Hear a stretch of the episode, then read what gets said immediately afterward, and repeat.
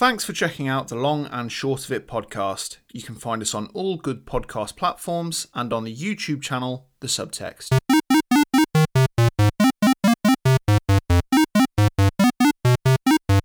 Hello and welcome to The Long and Short of It, the podcast where we discuss each of the games on the Metacritic Top one hundred list.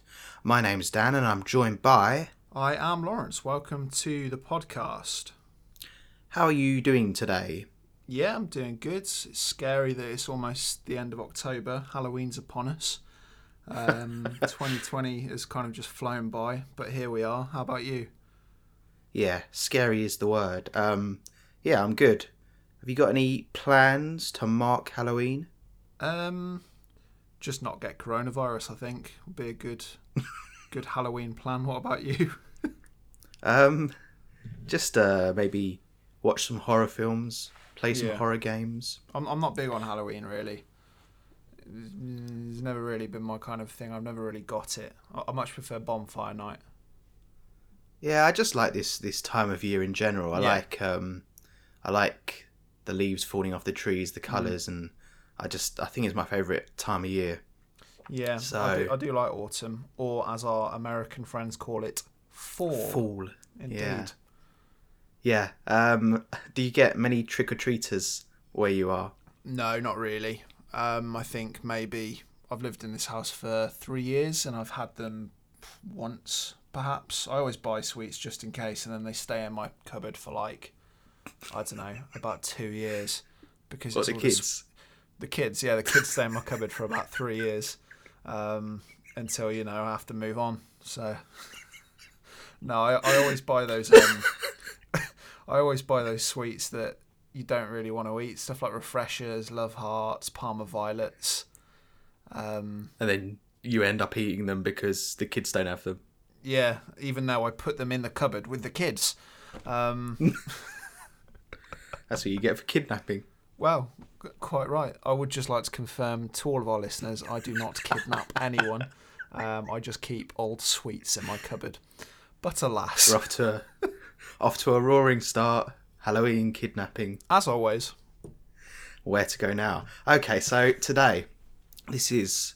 sort of a Halloween special episode, mm. and we are going to be looking at one of the only um, horror-esque titles on the list. So today we are looking at the very big title from two thousand five, Resident Evil four. It is number twenty-one on our Metacritic list, and it has a score, an aggregate score of ninety-six. So, um, I guess, as always... Uh, do you have any history with this game? Not really, no. Um, I've I've always been very aware of the Resident Evil series. I've kind of seen friends play it. I know I've, I've watched a couple of my friends co-op Resident Evil five a few times. I've seen quite a lot of stuff for Resi one, and obviously we had the remake of Resi two came out. Uh, I think it was last year, wasn't it? Or earlier this yeah. year. I can't remember. No, it was last year, Resi two. And then Resi three, the remake for that, came out this year. Oh, did it? Yeah. Oh, blimey. Um, well, yeah, I, I've I've got um, I've got the the remake or the remaster of Resident Evil one on the GameCube, and I tried it probably around the start of the year, and I probably played it for about thirty minutes before I had to turn it off because I just couldn't. I, I just I just couldn't cope with it. But I've I've always been aware of Resident Evil. I know it's very well respected. I know some of the characters like Albert Wesker, Leon Kennedy, uh, Chris Redfield, Jill Valentine. Yes. And obviously all of the uh, the memes that came from the horrendous voice acting of the P S one version of Resident Evil. Um, yeah. Which are incredible. But yeah, not much history. It's my first time ever properly playing a Resident Evil game through to completion. I've been aware so, of Resi four, but, you know, never played it before. So, question for you. You said that you started playing Resident Evil one on the GameCube. Yeah. And you had some you had some difficulties. So, mm-hmm. what, what difficulties did you have with it, just out of curiosity? The controls and the camera. I think... Fair enough.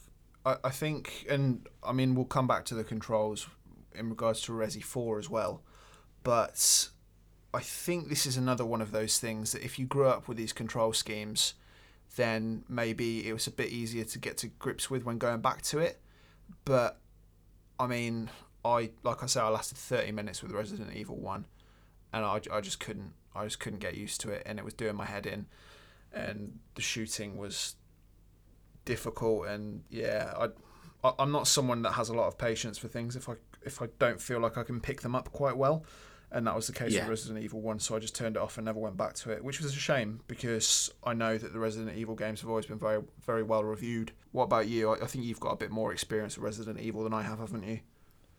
Yeah, so first real experience, similarly to you, but probably before you, was when we got the GameCube, we got Resident Evil one, the remake, and probably got a bit further than you, but I didn't get very far into it because I wasn't, I was about twelve at the time. Yeah. And I'd say that my skills at gaming weren't amazing back then. They weren't quite so, right for Resident Evil. Well, and also there was the fact that I was probably just too afraid to yeah to make progress with it, but um yeah I think there was a hesitancy there, but I never really committed to it. Mm-hmm.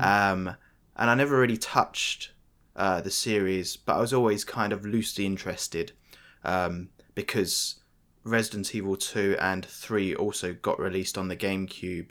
um they weren't they weren't remakes as Resident Evil one was, but they were kind of um improved versions. Yeah, but I didn't really um, appeal to me much until I started seeing the footage for, for Resident Evil four. And I don't know how much you know about the um, the prototypes for Resident Evil four. Now, there's three notable ones. There was the Fog version, um, which was a very early one. There was an action-heavy version, which actually turned into Devil May Cry. And right. Which is on the list. The fin- yeah, which is on the list as well, which which really says that I think Capcom was firing on, on all cylinders at this time. They yeah. were doing really well. Uh, and the final version was the Hookman version. And that version looked really cool. I mean, you can still see footage footage of that on YouTube. And it looks graphically even better than the version that we got. Um, but probably because it was more linear and um, smaller scope. And it had the pre-rendered backgrounds. Um, now, what we ended up getting was obviously really cool. And I didn't play it immediately upon release, didn't get the GameCube version, um, but when it came to P S two, which was not long afterwards, I remember I think I sold Scarface, The World Is Yours. Yeah, I used to and, that. I had that for a while. And I had a, I had a bit of money from, from that. So I got the P S two version of Resident Evil four um, in the steel case, which was really cool. Yeah. And... Um, I think I tried it a couple of times, but then one time I just pushed myself, and I remember it came with this um, Prima guide for the first chapter, which takes you up until, I think, just after the lake boss. Yeah. And I used that religiously at the time to help me get through that first chapter, but after that, it was enough to hook me, so I just carried on and um, sure. scoured the environments for all the items, and I... loved it. I adored it at the time, and I would have considered it for a very long time to be in my top ten games ever. Mm-hmm. Um, that's the impact that this had on me. Well, and you, you even had a Leon Kennedy coat at university, didn't you? I had a coat that resembled Leon Kennedy. I always said it was your Leon coat. And we had um, we had a joke with one of our other friends who also liked Resident Evil four, and he always used to ask me where that coat was, and I said I stole it from Leon from Resident Evil four. Oh. Inside jokes, how funny they are. Lifetime ago. Yeah, so so I've got um, a lot of history of this game, so I was really, I've played it since then, um, but I've probably not played it for about five years at least. Um, so it's been a while since I've gone back to it, and I was...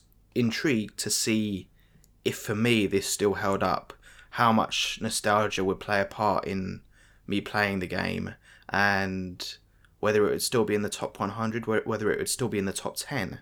So I was really intrigued um, going back to this game. Mm. Um, so what version did you play? I was going to play it on the P S four because I've already got it on there, but I've been travelling around quite a bit over the past couple of weeks with work, so I thought it would be best to just grab it on the Switch because then I can actually take it with me and make some progress on it. So I played through this time on the Switch. I've got it on P S four, but I just thought better to play it portably, and then I can connect it up to the T V when I've got time and when I'm home.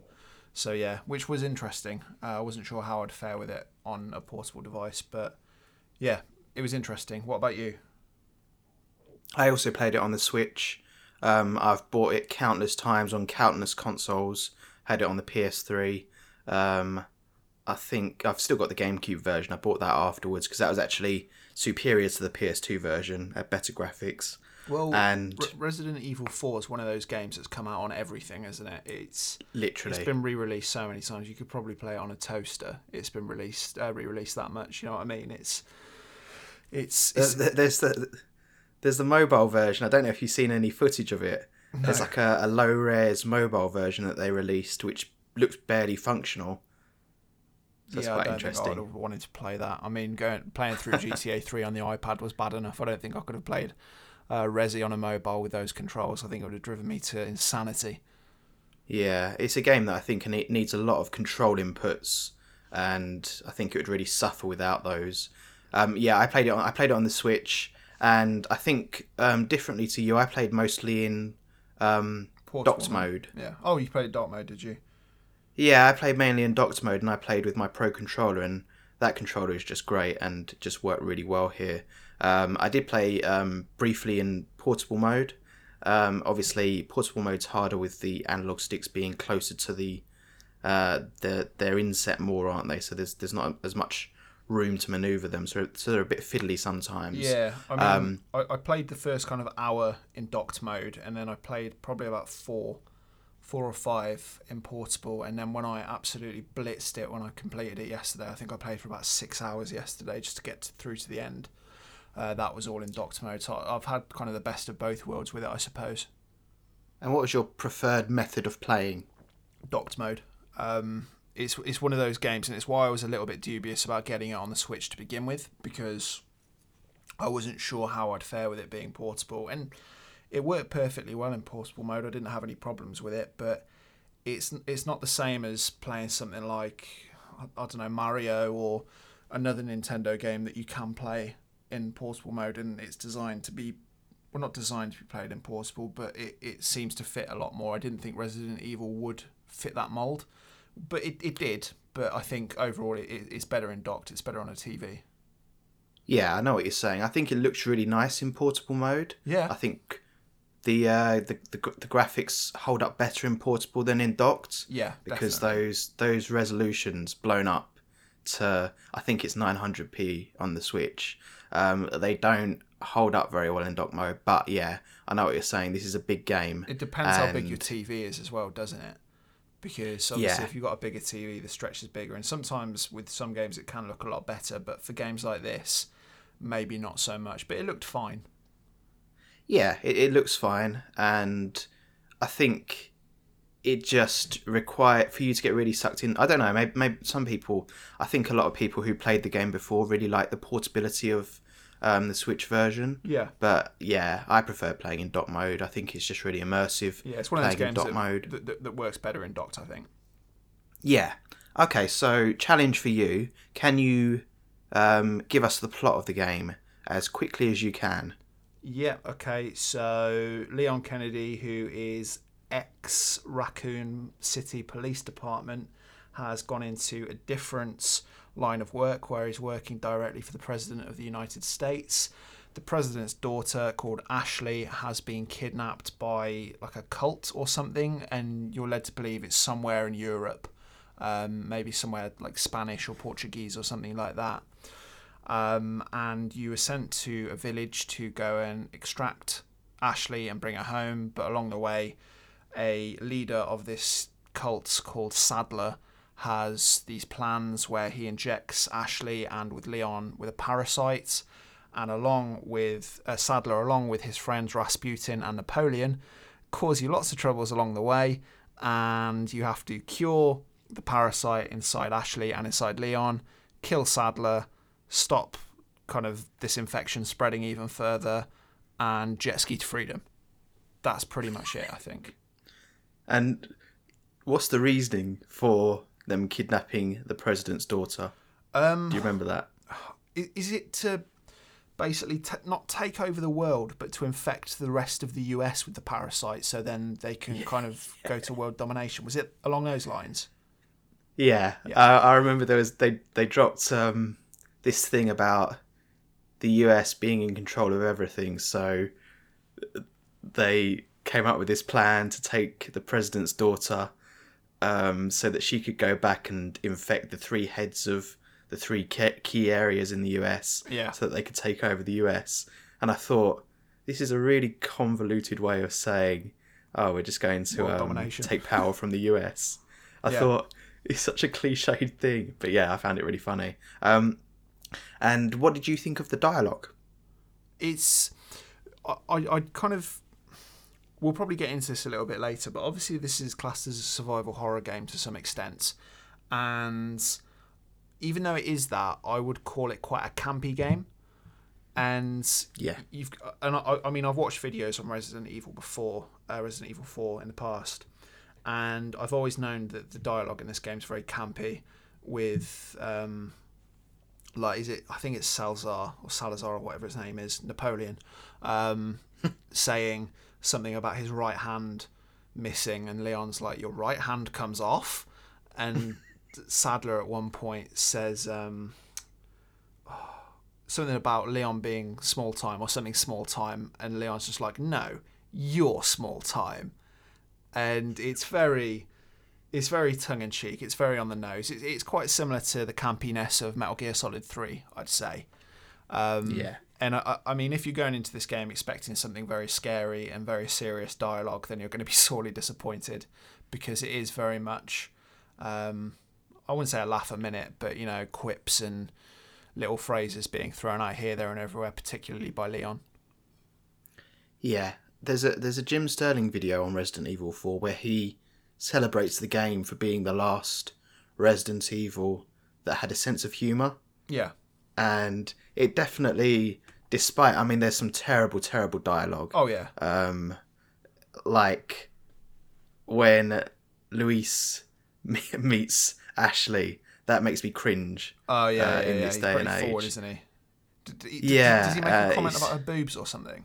Y- yeah, yeah, it was. It. it was like, and it, and I thought, okay, that doesn't that that that that wouldn't fly in twenty twenty. Yeah, it's a game of its time, isn't it? And even though you can kind of sugarcoat it and say it is a game of its time, you kind of have to look back on stuff like that and be like, oh, it's a little problematic that those were the lines. And like yeah. you say, when you look back on it now, in twenty twenty and beyond, you look back and you're like, it's a bit cringy. Yeah, and and it's it's a line that makes me cringe, and it's a line I've watched a few videos about Resi four um, in the lead up to this um, episode, and everyone mentions that line because it sticks out, and all the other lines are harmless, but that, that line, yeah, is, is cringy. Um, so yeah, I, I think it's got a charm. Yeah. And it is charming, and, and Leon's likeable in his uh, in his... campiness, and uh, what Jim Sterling says is that later renditions of Leon lost some of that charm, which I think is a, a valid point. Yeah, I mean, I, I can't say, because as far as I know, you only play as Leon in Resident Evil two, four and six, is that right? Yeah, that's it, yeah. Um, um, I mean, there may be some spin-offs that you play as him, but yeah, they're yeah. they're the mainline titles. Yeah, and I know that Leon really is he's kind of like a, a franchise favourite, isn't he? Above yeah, people like, like Chris Redfield, who I know is popular. Um, but he's he's the person that you know when, like, if if someone were to say Resident Evil to me before playing this, I'd immediately think of Leon, um, and maybe Albert Wesker. That that's about it, and that.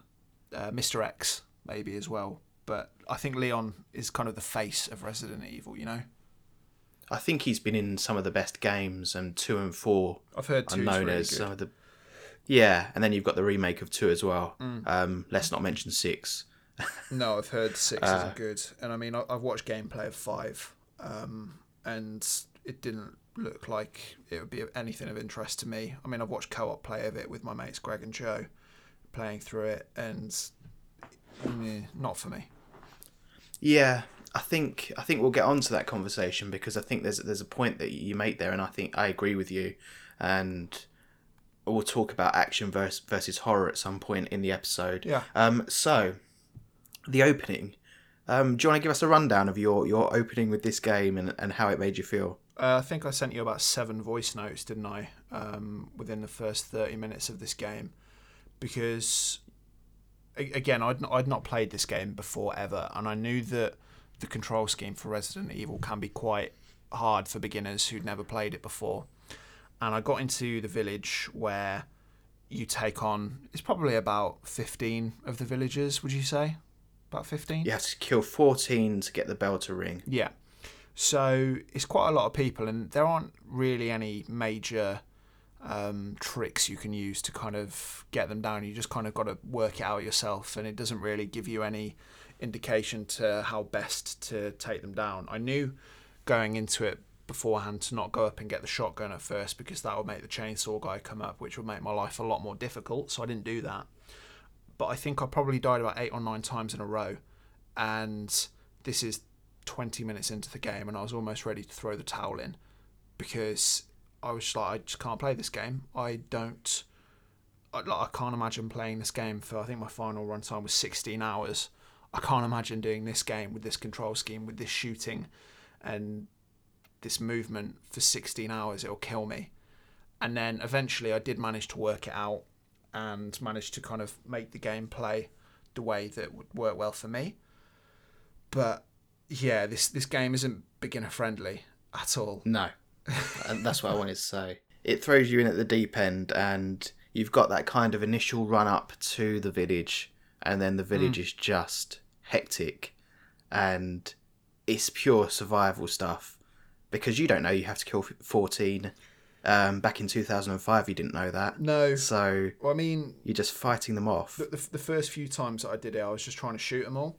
And then I kind of got it into my head. I was like, okay, well, shoot, shoot them in the leg, and then they'll go down, and you can kick them, and then that'll help spread them out a bit, and you can knife some of them, and it'll be a bit easier. But I think by the time um, it got to my last run where I, where I did it, I was quite close to death, and I killed the last one. I was like, thank Christ for that.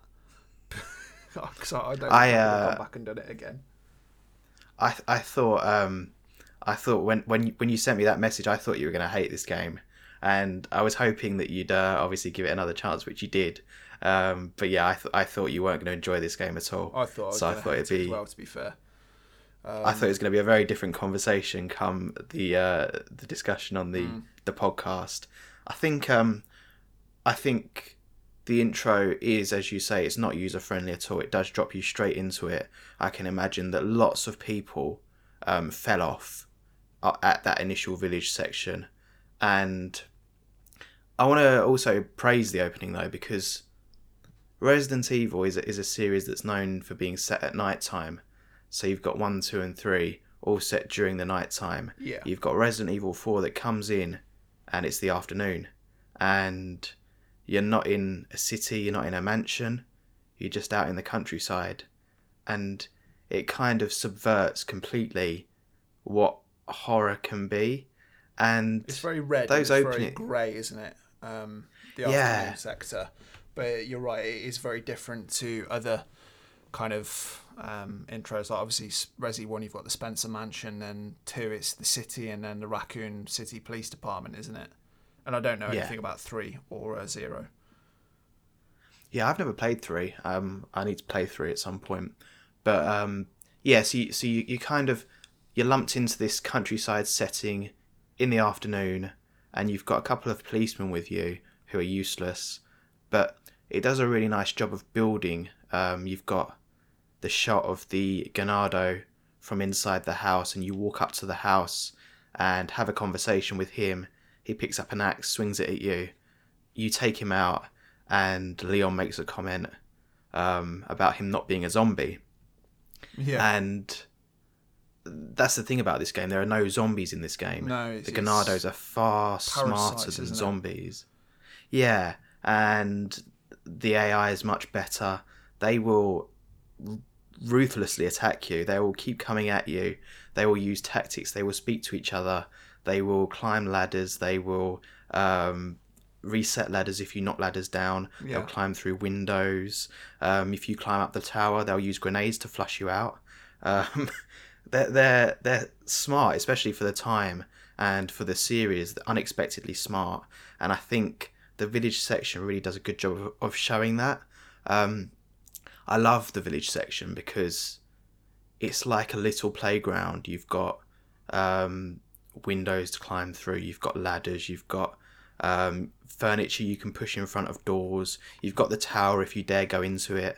You've got lots of little avenues that you can use.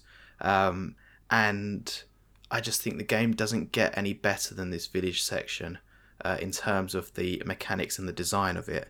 Yes, it's throwing tons at you straight away, but I bet you if you went back to that village section having completed the game, you'd have a lot easier time with it. Oh yeah, definitely. I know how to do it now. But I remember you were quite surprised because I probably got about two or three hours into the game, didn't I? And I didn't have the shotgun, whereas most people pick it up in the uh, in the first run through of the the first section. I just didn't know it was there, so I'd got about three hours in with just the pistol, and you were like, "Yeah, yeah you, you should probably go back and get that. It'll make your life a lot easier." I don't know how you'd have got through the game without the shotgun, just using the pistol. No way. Wouldn't have been possible, I don't think. Especially the castle section, yeah. Yeah, absolutely. Yeah, so... So, yeah, I just think the design is, is fantastic in that opening section, and I think it struggles to maintain that level of design. But let's move on to our ever-present section, Gameplay is King. So, I want to ask you, do you think this game is fun? Yeah, I think so. I, I didn't expect to say that when I started playing this game. Like you say, you're expecting a different conversation with me. But yeah, I'd say it's fun. It's, like we say, it's not beginner friendly and it takes some real getting used to. And I remember sending a voice note to my mate Greg, who loves the Resi games. And I said, mate, this is the worst game I've ever played. um, that was probably when I was about three hours in. And it, it, it, it did grow on me. I mean, I said to you yesterday that I felt it went on a bit too long.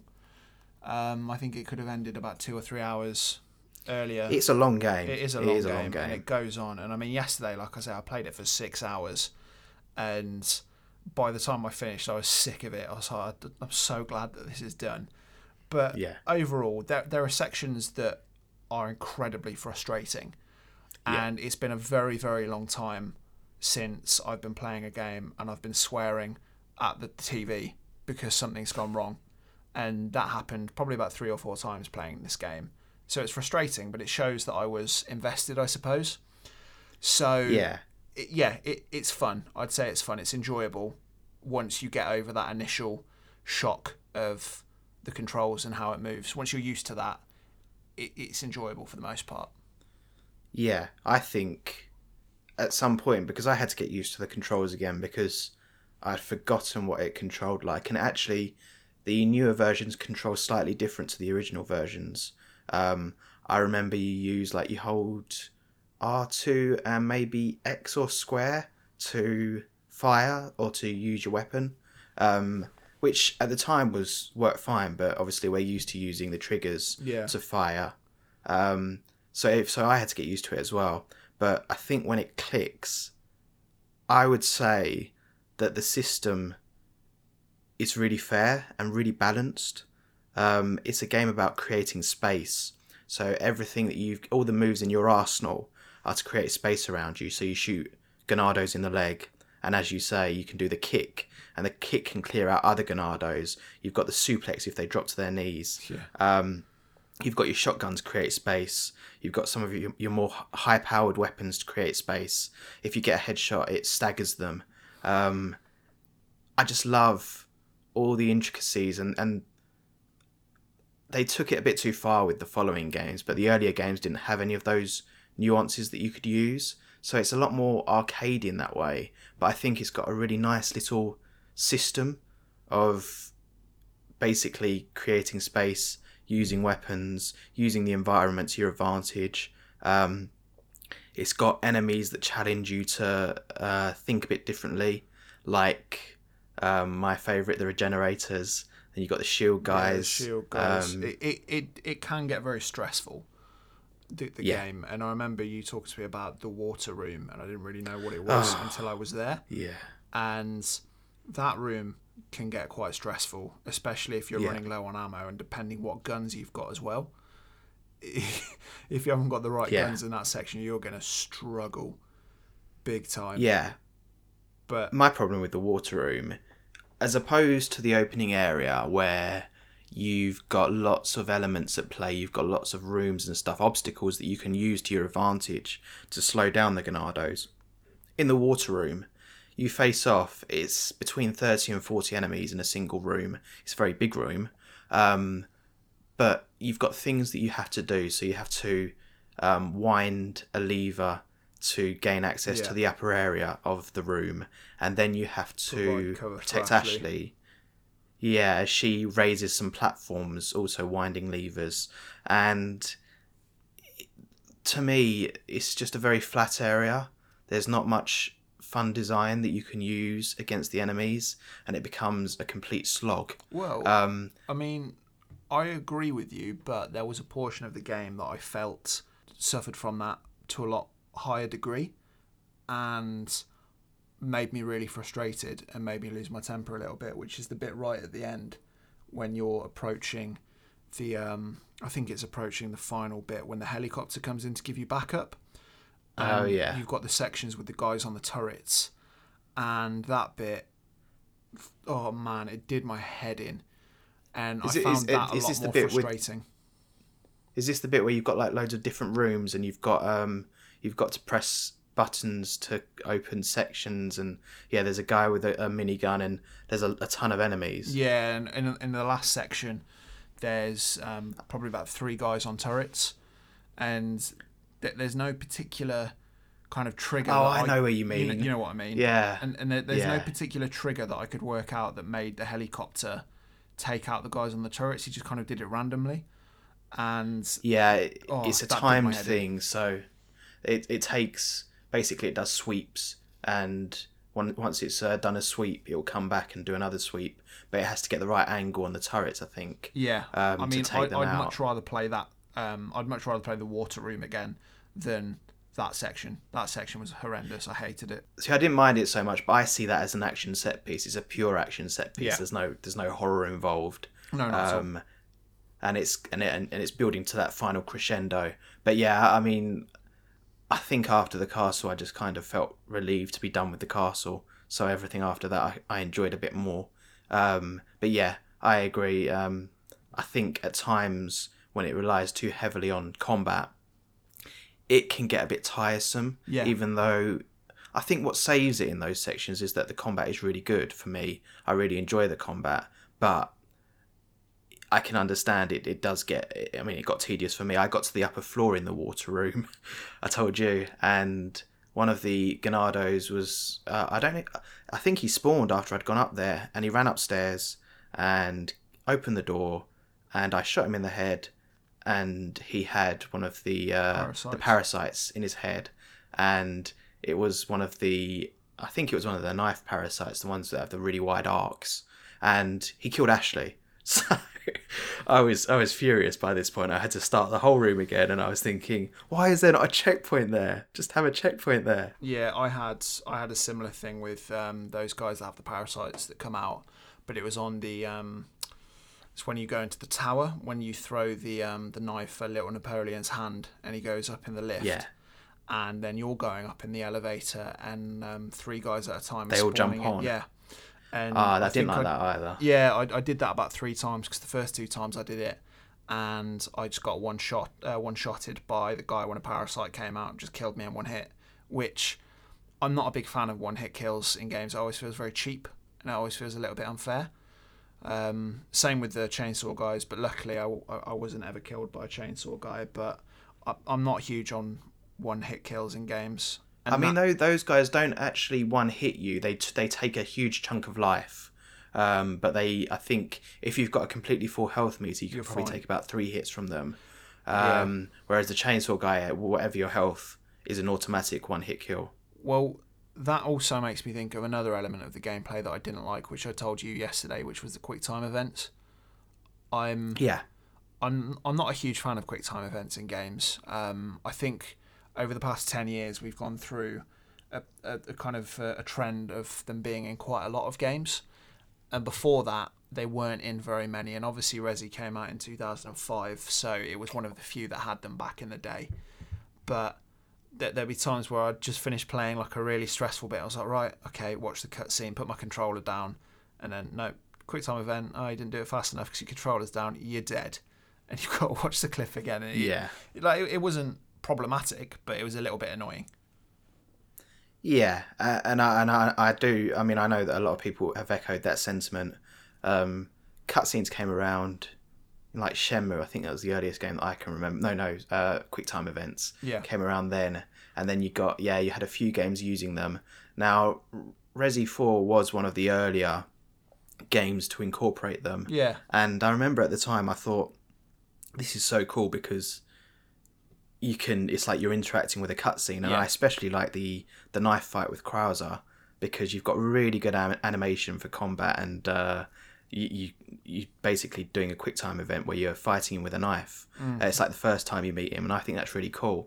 But yeah, I completely understand. And if I see a twenty twenty game, um, a trailer for it, and they're uh, showing off quick time events, I remember that the that Spider-Man uh, before release that showed a lot of quick time events, and people criticised it for it mm. because yeah, I feel like uh, we need to find new ways of doing cutscenes and. To, to be honest uh, with telling you, the story. I'm perfectly okay with not being involved in a cutscene. I'm quite happy just watching stuff, especially with how good games look these days. It's like watching a little film.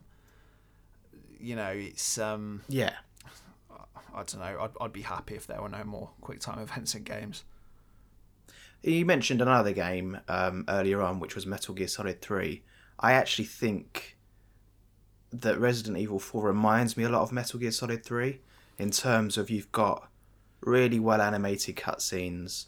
Um, you've got this long journey of an adventure, and what I mean by that is when you get towards the end of the village, if you are on, you know, on the cable cars, if you look up to the right, you can see this huge castle looming, yeah. and you think, "Okay, I'm going, I'm going there soon, aren't I?"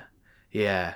And then um, when you when you first get to the island, if you look back around you, you can see the shadow of the castle in the distance, and it feels like this long journey interspersed with cutscenes, and it's like like you said, it's got the campiness of Metal Gear Solid three. Yeah. So at times it reminds me of that, and um, for me that's only a good comparison. It well, can only be a good comparison. I made the um, I, I I I thought yesterday when I was playing it, I, I told you that I think the guy that does the voice of Krauser is the same guy that voices Colonel Volgin in M G S three. I'm not sure. I didn't right. look it up.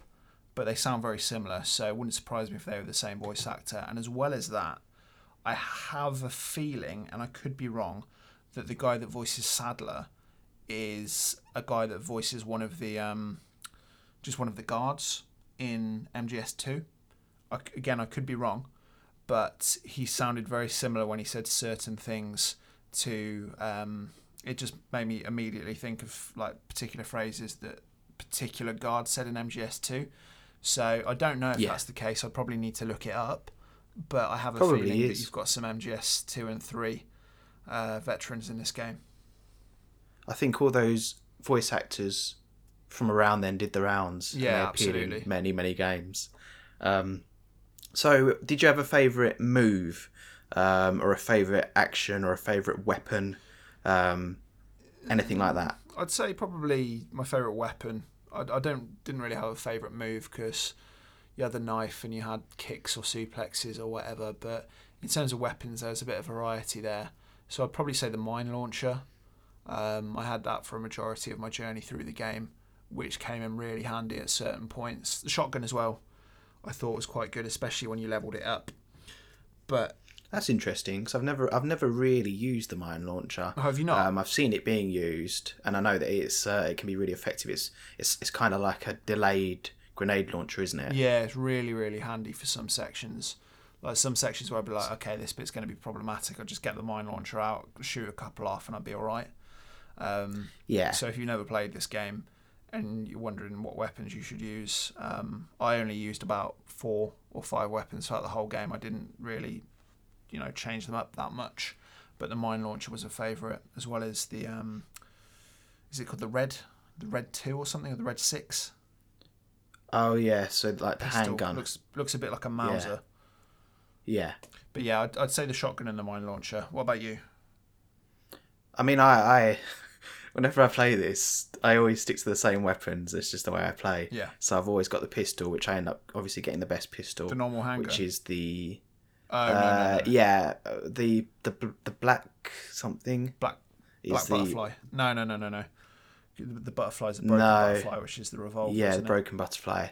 I, um, I know I which can't one you mean. I, it's basically the, the most high-powered pistol. Yeah. Then you've got the striker, which is the highest-powered yeah, shotgun. shotgun, and then I use the rifle, the automatic rifle, yeah. which is like my best friend, because similar to the way that you use the mine launcher you to clear out enemies. Yeah, I use the rifle just to go for headshots, yeah. and then it's much more enjoyable to go in and, and clear up all the the strays.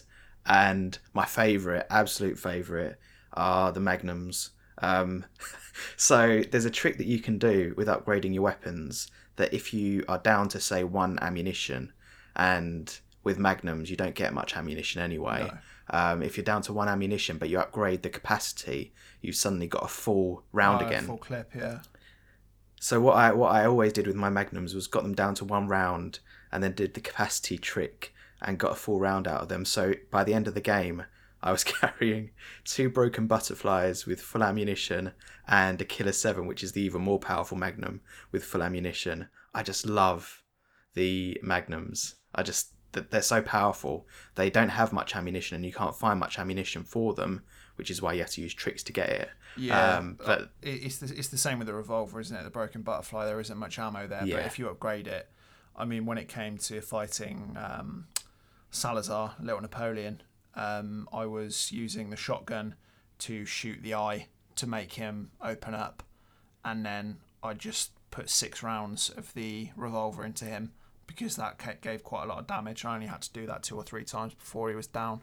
So it's a really handy weapon to have because it's so powerful. And same with the magnums and the other one you said. I didn't use them, but I saw on their like power rating or whatever they were high. Oh yeah, the Killer seven starts off on twenty-five and oh, only nice. goes up from there. Yeah, it's super powerful.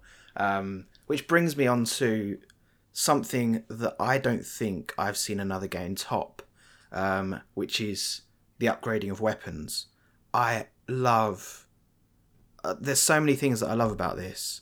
Um, got some you've good got, things on sale, stranger. Yeah, I mean the merchant is is brilliant. The way so that weird. they've got this shop about it's, it is, and it's it's it's just I can't think of another game that's done. I mean, I saw someone comp- comparing it to Drebin in yeah. M G S four, which is kind of similar actually. Somewhat. Um, so it's just so much more interesting than having a shop screen, which so many games do.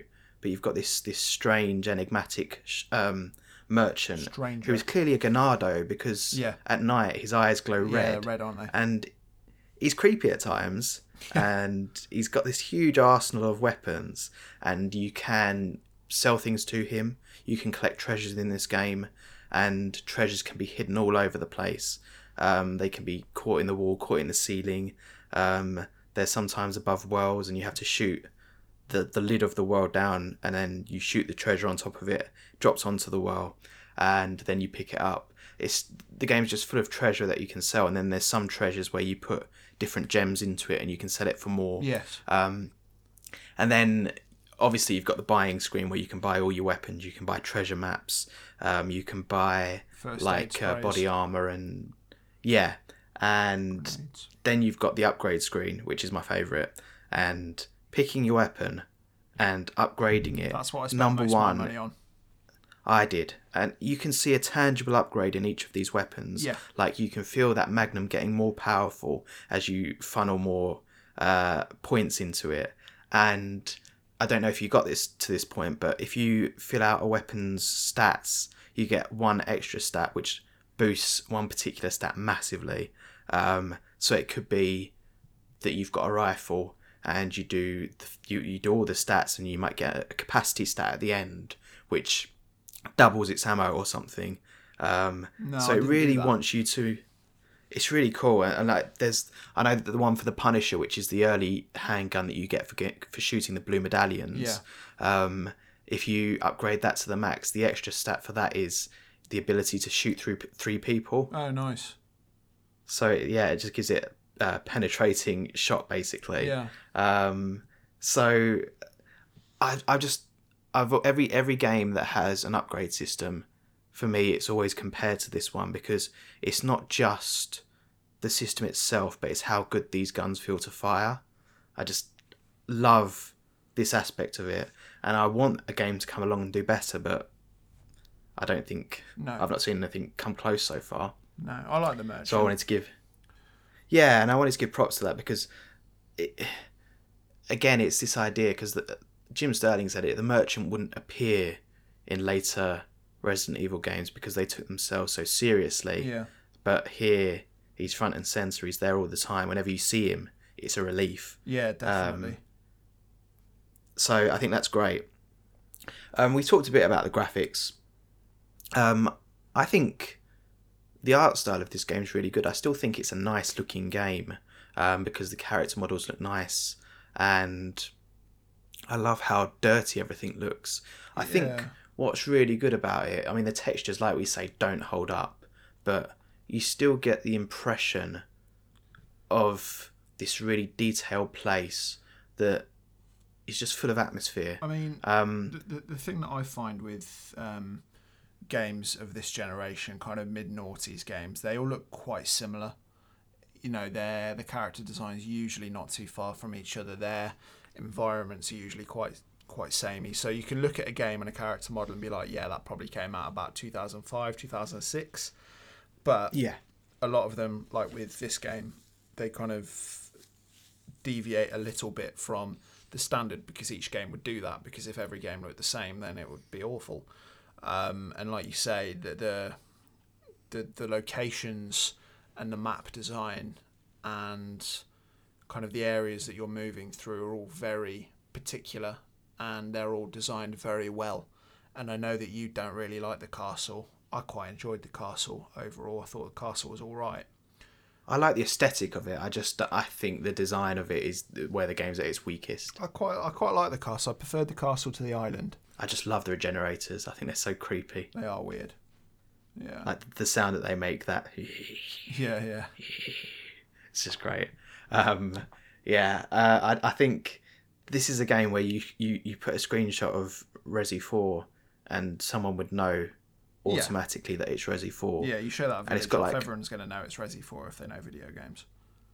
Yeah, and it's got like this film grain over it as well. Yes. And, and, I, and I saw someone compare it. They said, like, with the textures not being as great as they once were, um, it kind of looks like a set of one of these old, like, fifties horror films. Yeah. So even now...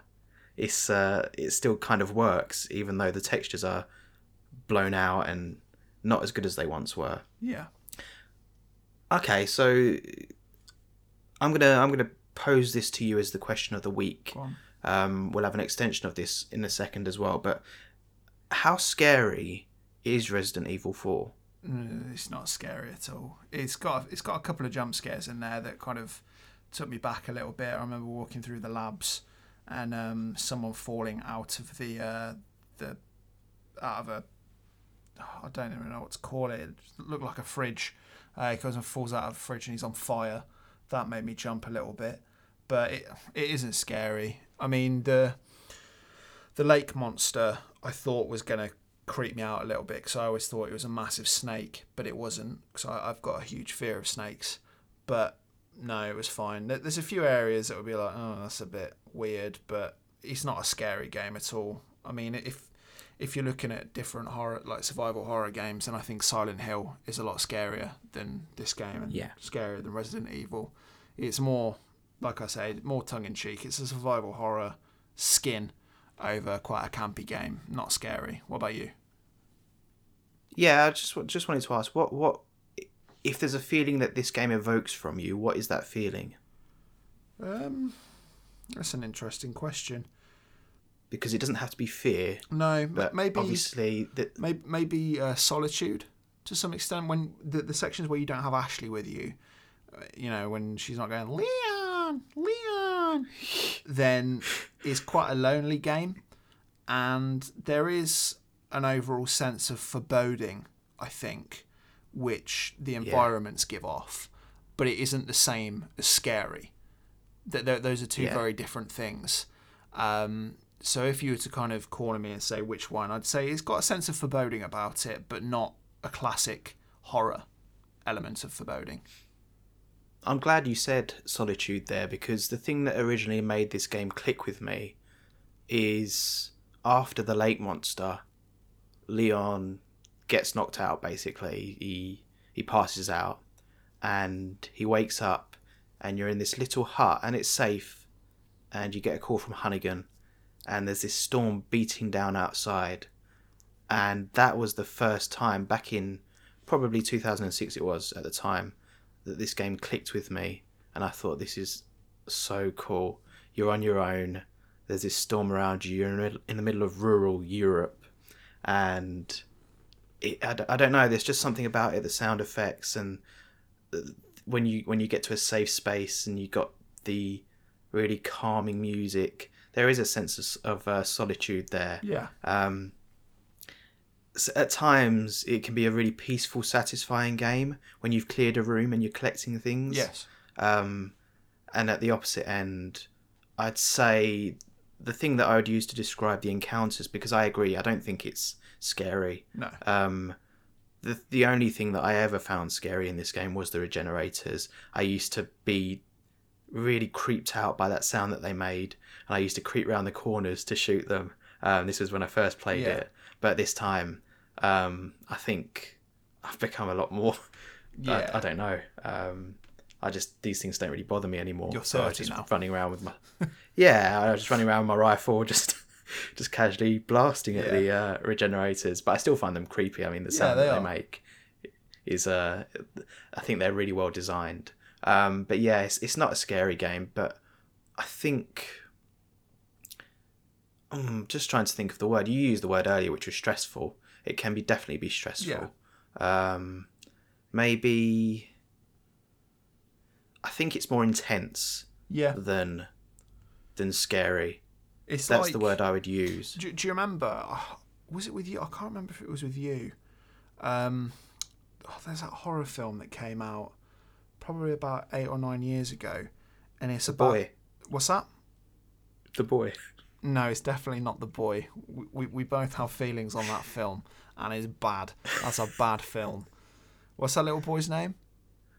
Brahms. Brahms, that's it. Little boy Brahms. Um, yeah. No, I, is it The Evil Dead, the remake, where yeah, they, they go yeah. into the forest and the girl gets... Um, that was me, yeah. Yeah. And do, do you remember we came out of that film and I said it was probably the most intense film I'd ever watched? It wasn't scary. Yeah. But it was just like, it didn't let up. And I walked out of that yeah. film feeling a little bit exhausted because I was like, yeah. it just didn't stop. And it isn't exactly the same for Resident Evil four, but I think there are definitely moments where you're just like, okay, a little bit of respite now, we can chill out, because a, yeah, a lot of the times it I can agree. just be smacking you in the face with intensity for ten, fifteen minutes at a time. That's a good example as well, that, that film. I, I said that, yeah, it was, you get to a certain point in that film where it is just non-stop, and every time you think it's reached a crescendo... It Something carries else on, happens, yeah. and it and it piles onto it. And yeah, I found that film not scary at all, but just stressful mm. to to watch. And I think the difference with Resi four is it does have those moments of respite, which are really satisfying. Um, I mean, I played. I told you I played Bloodborne recently. Yeah. I think that's the feeling. I I, I realised this early on when I was playing Resi four. The feeling I get playing Resi four is amplified in Bloodborne. So that feeling of stress times about one hundred in Bloodborne. Um, but Bloodborne doesn't do the reward as well. No. It doesn't have those moments of solitude between. And I thought Bloodborne was great. But um, I think there's something really satisfying about Resi four, collecting the treasure, clearing rooms, and those moments of quiet which you get. Um, there's something really powerful about them, and I think that's why it's held up today, because I don't think many games know how to do quiet, between. No. no. And I think it's something really powerful about the game. Okay, so I just want to, as it's as it's Halloween on Saturday, um, any horror games that you want to give a shout out to? I've never really been a big horror game person, and I know you've always been into horror a bit more than I have because you quite enjoy horror films and stuff. The, I, I mean, the first thing that would ever come to my head when I think of horror games would be Silent Hill. And I've only ever played the first Silent Hill. I've never played Silent Hill two, and I know that that's uh, you know, a fan favourite, and a lot of people say it's one of the best ones. And I've always found Silent Hill to be a bit creepier than games like Resident Evil. And even though I'd not played Resident Evil before, I think Silent Hill, there's something a lot more... What's the word I'm looking for? It's very...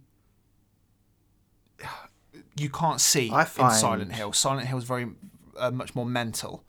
That, yeah, you know, you go into exactly. the school and you see something, uh, like some blood pouring out of a locker, and you don't know what's in there, and you open it up and it's a cat and it runs away. And I think the kind of horror that I find scary is the stuff that you can't see and it makes you think, because it's like the very classic idea of, like, people aren't afraid of the dark, they're afraid of what might be in it. And yeah, I think Silent Hill's always done that, whereas Resident Evil has always been more of a, yeah, it's zombies and it's a bit intense. Yeah. And, you know, Re- uh, Resi two, you've got Mister X following you around um, the police department. It's intense, but it isn't scary. Or, or it is, but yeah. It's a different kind of scary. And that also goes for P T. I personally think that that is the scariest game that I've ever played, even though it's only a teaser. Did you play P T? Yeah, I played it briefly with you. It was didn't didn't didn't last long. No, it's it's it's such a shame that that was cancelled. For for those who don't know what P T is, it stands for Playable Teaser, and it was put together by Hideo Kojima of Metal Gear Solid fame and the film director Guillermo del Toro. And it starred Norman Reedus, and anyone who knows kind of the game industry knows that Hideo Kojima and Norman Reedus teamed up to make Death Stranding. It's Stranding or Standing? Stranding, isn't it? Death Stranding. Yeah. Yeah. And which also featured Guillermo del Toro. Yeah, he's in it as well, isn't he? Yeah. And P T came out in twenty fourteen from Konami, but it was around the time that Hideo Kojima and Konami were kind of parting ways, and everything was a bit messy after, or up to the release of Metal Gear Solid five, The Phantom Pain, which we'll cover in the future on this podcast. And P T is basically a reboot of Silent Hill, and when you complete P T, it comes up as a teaser for Silent Hills, and you can't play it anymore, unfortunately. They took it off the PlayStation Store, and now I know that PlayStation four consoles sell for quite a lot of money with P T still installed on the hard drive, because you just can't get it anymore. And yeah. Anyone that isn't aware of it, I'd recommend just watching a YouTube playthrough of it, because it's it's intense, but it's also scary, and it doesn't let up. And yeah, I mean, P T is definitely up there for me in terms of probably the scariest game I've ever played. And one very small mention as well that I'll put out there is a game called Beware. Have you heard of that? No. I don't know What's much that? about it, but I've watched um, Nerdcubed play a little bit of it on YouTube, and you're basically in the woods at night in a car, and you drive past a certain... Oh, I might have seen footage yeah, of it, actually. Yeah, you drive past a certain section. And there's people. Yeah. Is there people? With, yeah, with, and all of a sudden a car starts chasing you, and they look a little bit like... Um, what's the what's the guy that Steve Carell plays in Despicable Me? I don't know. Uh, no idea. Know. But they, they, they look a little bit like him, and they try and knock you off the road and come and drag you out of the car. And that's quite scary as well. But those are the kind of the few games that would come to mind when I think of horror. Um... Which quite quite ranged, I suppose. How about you? Oh, and Dead yeah, Space as well. I agree with you. I agree with you about. Um, I always see kind of Resident Evil as the, the slightly dumber brother of out of, between Silent yeah. Hill and Resident Evil. Although I would probably place Resi four above any Silent Hills, but at the same time, for different reasons, I do think, yeah, and I do think Silent Hill two should be on this list, um, this Metacritic Top one hundred, and it's a shame it's not. Um, I mean, maybe we'll correct that later on, but we'll mm. see. I've got some horror games that I, I want to mention later on, but I'm not going to mention them now, but they're going to be on my um, personal ten. Oh, yeah. And I agree. I think I think the difference between Silent Hill, there's, there's two types of horror, isn't there? There's there's zombies, um, things like The Walking Dead, in your face kind of stuff. To me, that and that that stuff that it's physical things that you can kill. Um, the Last of Us as well, you could say, in that, that camp. Yeah, and I and I did think of The Last of Us um, because technically, that's got horror trappings, hasn't it? Yeah, definitely. And those things th- those things don't scare me in the least. I've n- I've never found a zombie film that scares me because I don't know, zombies are stupid, and yeah. zombies, you can kill them. And slow. Then there's the other kind of horror, which is more um, I suppose supernatural kind of horror, which is things that unexplained you can't do anything to. And yeah, th- there's no there's no defeating them. And Silent Hill is more of that kind of school of uh, thought for horror, and I think, yeah, I, I find, generally speaking, I mean, maybe Silent Hill two would give Resident Evil four a run for its money, but I think I enjoy the gameplay of Resi four more than any Silent Hill, whereas I think from a thematic point of view, I much prefer Silent Hill two. Well, um, th- there's there's another game as well, isn't there? And it might be on your... on your list of games for us to play when we've completed the top one hundred, and you don't have to say whether it is or not now. I won't ask if it is. Um, but another game that I know that has got quite a lot of um, respect in the horror sphere is Fate. Is it Fatal Frame?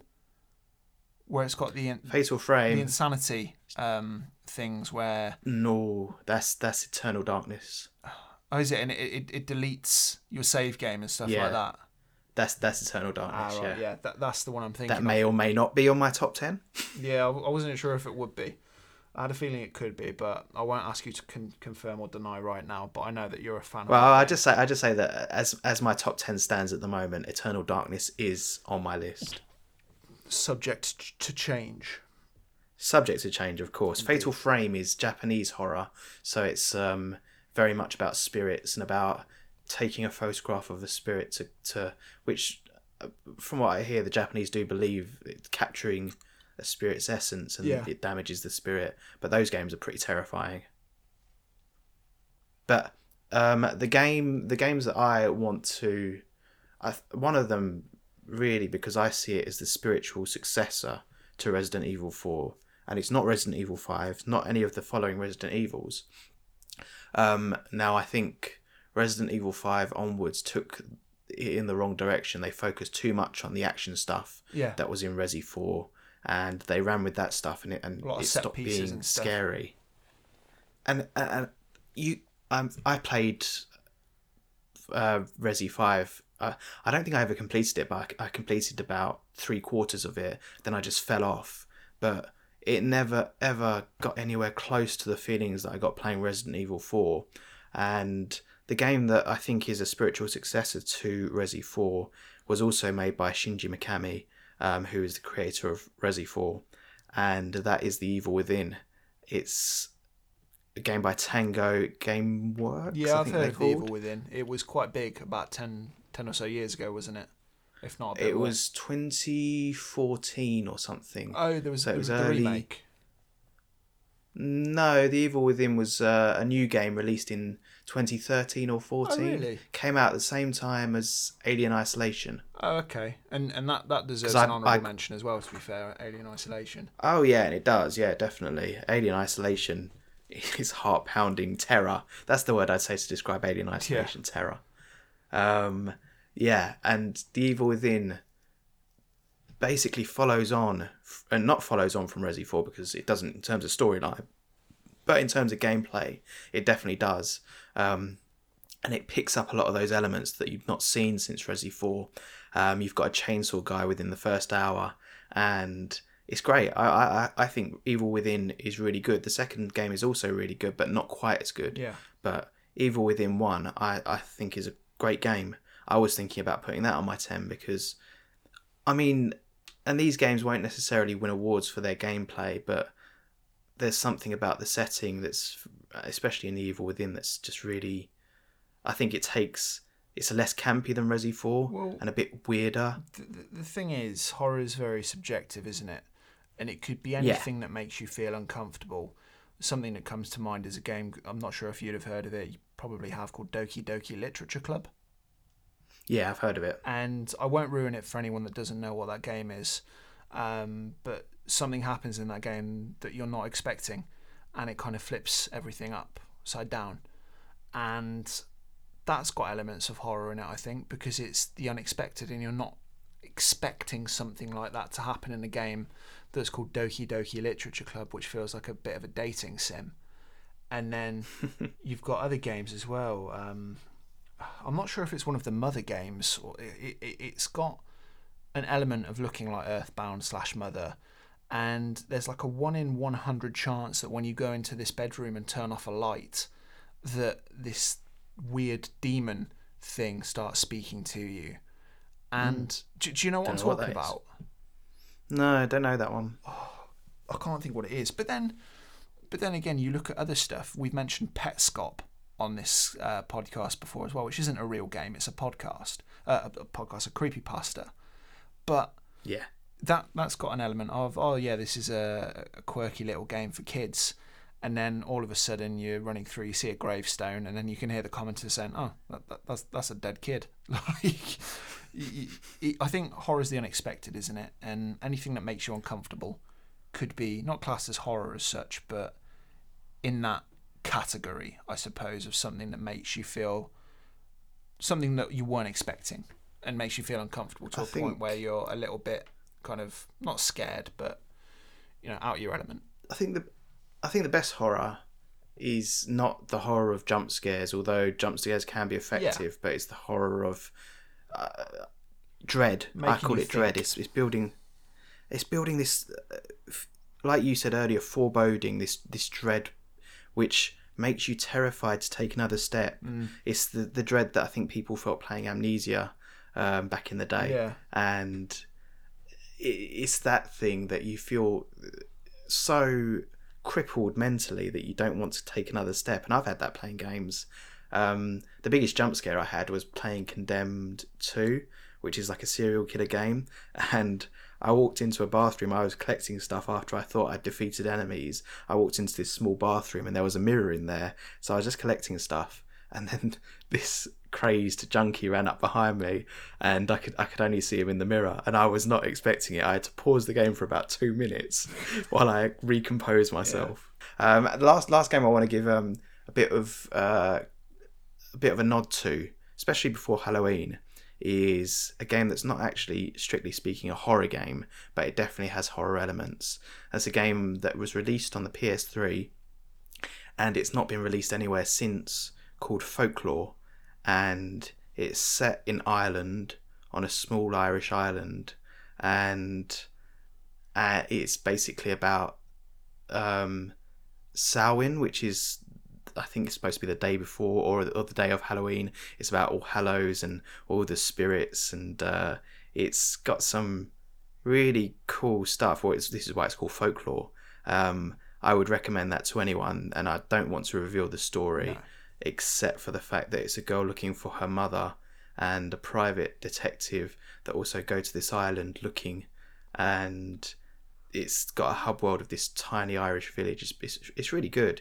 Well worth an exp- well worth a play. Um, so I'd recommend that to anyone that's still got a P S three that is interested in the concept. Yeah, I've not heard of that. Sounds interesting. Cool. Okay, so let's move forward. Now, we've kind of restructured our ending just to make it one simple question rather than sixty yeah, uh, questions that have different minutes. answers. Yeah, exactly. So, Resident Evil four. Did the critics get it right, putting it on the list? Yeah, I'd say so. I don't think it... What, what do we say? It's number twenty-six? twenty-one on the list. Yeah, I don't think um, all of the aggregate scores were quite right in making it so high. But I think that with the reviews, it, it's got its place on the top one hundred, and I think it deserves to be there. It's frustrating and it's annoying at first, but once you get into it and you don't take it too seriously, it's a fun game, and I'd recommend it. I think it's good, and anyone that's somewhat interested in horror games or campy horror or anything like that, they'd have a good time. So yeah, I'd say the critics got it pretty much right, if not a little bit too much high praise, but it was decent. What about you? Yeah, I think for me it wasn't about whether they got it right, because I, I suppose I, I kind of felt that they did anyway, but yeah, it was where it would place on the list for me. Now, I would place it in my top twenty-five. Okay, not um, in the top it ten might anymore. even It might do. It might. I'd have to. I'd have to go through the top ten and see what was there. Yeah. Um. There's a the chance that it would just fall outside the top ten, but there's a chance that it would be on there. But it would definitely be top twenty-five, and I think they absolutely got it right, because one thing that we didn't really um pay any uh adherence to was the fact that it really rewrote what action games could be. So a lot of the stuff that sure. we've got in modern action games started in Resi four. Um, things like Dead Space were directly inspired by Resi four. Yeah, you, you so, can see that um, as well. Yeah, and I think not only was it a great game, and it really was cutting edge at the time, it's still great today because of the feelings that it evokes, yeah. but it was also very influential. So I've got no qualms in saying that it absolutely deserves to be there. I think that's the first time that we've both said yeah. that a game deserves to be there fully, wholeheartedly. Yeah, indeed. It's a, it's a rarity for sure. Cool. Okay, so what is coming up next time? Would you like to reveal? Yeah, I mean, we've we I think we've hinted at it a couple of times over the past few weeks, maybe. Or I'm I'm not sure if those mentions made the edit. I, I can't remember, but. Next episode is episode twenty-five. Um, it's our twenty-fifth game to review, which is quite a big milestone because we started this in February, I think. And it's mad that we're now a quarter of the way through the list. So we thought we'd do quite... And how long it's taken. Yeah, I know. Um, so we thought we'd do quite a big game for episode twenty-five. We've already started the Legend of Zelda series, and we want to make good headway and not kind of save up all the games for the last half of the list. So we thought we'd power through. So episode twenty-five is the number one rated game of all time, according to Metacritic, which is The Legend of Zelda Ocarina of Time, which should be a very interesting episode because everyone and their dog has an opinion on Ocarina of Time. Like we say, yeah. top, top game of the top one hundred on this list and of many other lists. And it's it holds a very special place in a lot of people's uh, hearts. So I think it will be a very interesting episode. Um, would you like to also uh, reveal the challenge that you gave me, which you kind of uh, flirted around yeah. last week, I think it was? Yeah, so I think um, I think you'll agree that sometimes um, games lose your interest quite quickly. So yeah. my challenge that I set to you con- concerning the list was um, to complete every single Zelda game on the list. Mm-hmm. So you've completed A Link to the Past. Next up is Ocarina of Time. Yep. And I suppose the reason that I laid that challenge out to you was because I think it'd be really interesting. There are so many Zelda games on the list. There's maybe six. Yeah. And I think it'd be really interesting to just chart where the Zelda series went. I've already, I mean, I've actually completed Ocarina of Time already yeah, ready for the episode. Prior to recording this. Um, And and there's things that I found out about that I didn't know about, which yeah. I, I I want to talk about. Um, so yeah, I think it'd be really interesting to chart uh, the Zelda series in that way. So that's been my challenge to you, and maybe I'll challenge you to complete the odd game like Resi four along the way. But uh, you can also um, lay down some challenges for me. Um, but yeah, my, my main challenge to you has been the Zelda series yeah. to finish all those games on this list. Yeah, I've played a few Zelda games in the past, but I'd never completed one up until A Link to the Past. So that is my challenge, and I'm already underway with Ocarina of Time. I started it this morning.